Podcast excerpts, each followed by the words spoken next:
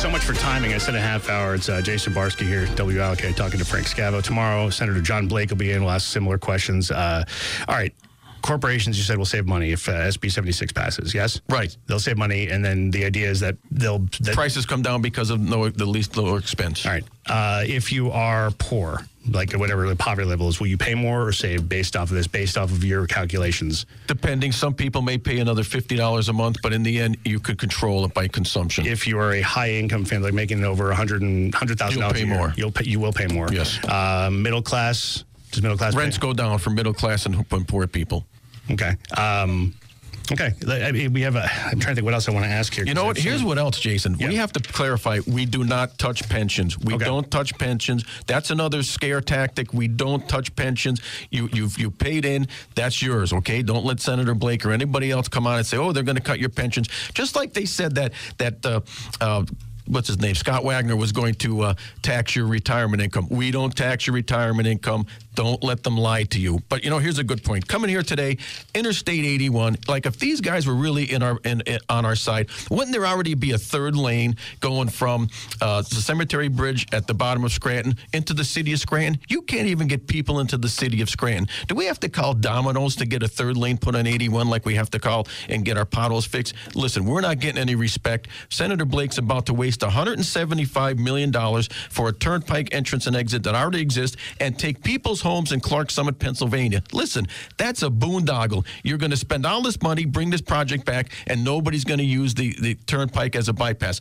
Make the bypass turnpike free, like Sue Henry had said. That's the deal, people. Common sense things that bureaucrats just can't come up with because they don't think that way. All right. Uh, Dave from Scranton. What's up? Hey, Jason. Hey, Frank. Um, you know, a lot of times you need to basically define the government before you can fund the government. This bill doesn't address the pensions. It doesn't address the disparity in the school districts. That's all fine.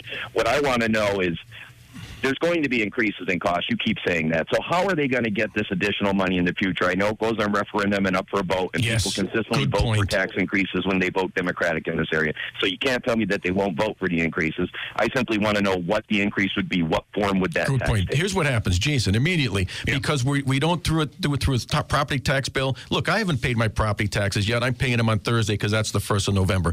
Your school district has to wait for this funding to come in. They take tax anticipation notices.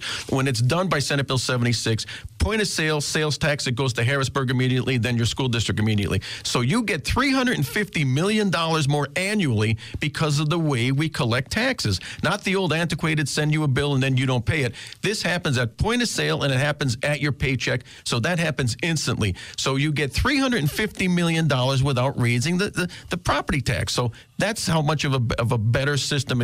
This is 22nd century technology thinking. It's progressive, it's forward thinking. And guess what?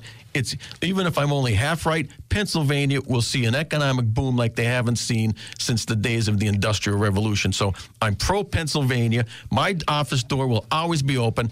I have a Democratic uh, campaign manager sitting next to me, Mike. So you know what? This is bipartisan, and we're here for the people. If it, you know, said you said a couple times. Say we're half right. Mm-hmm. How do you make up that other half? Well, here's the thing: you will have uh, property taxes eliminated, and if only half the jobs come, you're only going to get half the growth. Right now, you're projecting one half a billion dollars increase in, in debt and uh, pension obligations annually. How you you can't. There's no way to get around that. Look, if you taxed every fracker, if you mar- uh, legalize marijuana, that's less than a billion dollars. You have seventy billion dollars worth of, of pension obligation. That's it. That's what this whole campaign revolves around. How do you fund that? And for eight years, John Blake has has denied you that answer. So if your property taxes went up in the last four years, you could blame Senator John Blake. And if you don't vote for me, then you could blame yourself because they're going up again in the next five years continually. So If people want to, read, solid. if people want to read more about your campaign, because election day is what next Call week. me up. My phone number. Listen, you could call me and speak to me directly. I'm on Facebook. I have a campaign Okay. website. I'm here with Jason. I call in, in in the mornings and the afternoon. So you know, you can leave a message with, with Barsky here in this great show and say, "Hey, Jason, when Frank calls back in, tell him this this didn't work." I'll answer it. Look, all I can do is give you the the the the, the, the solutions to this. And if you don't want to buy them, and if you want to buy Senator Blake's uh, continued failure tomorrow, look, guys, that's up to you. Free will is the damnedest thing, Listen, and so are elections. I know we could probably keep going. Uh, we've already doubled the time I kind of allotted to this because I'm kind of fascinated. I know everyone's interested. Excuse me. Uh, if people want to find more like actual numbers, the calculator you mentioned is at uh, where was that website again? PT. PTCC.us. We might have to increase the, the minimum wage too, maybe a little bit. But here's the thing: we lower your Final- tax. final debt. thought, by the way. We lower your tax debt. We lower your taxes. You don't need an increase in the minimum wage. The government's taking every penny that you that we give you in an increase in taxes and uh, Social Security and whatever else. So you know what? It's just the debt bomb that's exploding.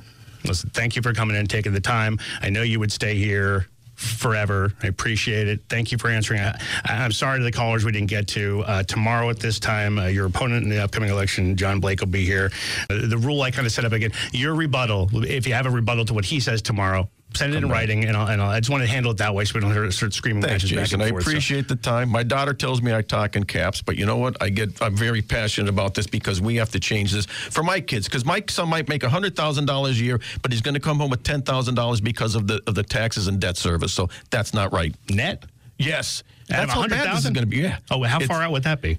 Well, he's 18 now, so you know what? That might be 24, 25 years. But guess what? That's- I told you by 2030, a fifth of the population is going to be 65 and over. We're dropping off the workforce. I'd like to see something on those numbers because that sounds that sounds a little like you're stretch a little bit, but you know what? Hey, it's campaign season. It happened in North Korea. They took all the people. All right. The government can do one-time tax event. They take all your money. They don't need you anymore.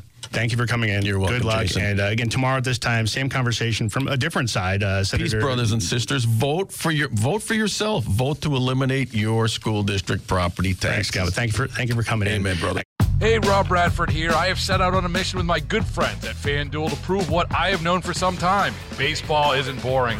Now I have a daily podcast to prove it with some of the most notable people in the baseball world screaming baseball isn't boring from the mountaintops or at least agreeing to come on our show. Players, managers, GMs, and yes, even the commissioner of baseball, Rob Manfred. It has been a constant wave of baseball's most powerful voices. So join the revolution. Subscribe and soak in Baseball Isn't Boring. Listen on your Odyssey app or wherever you get your podcast. You'll be glad you did.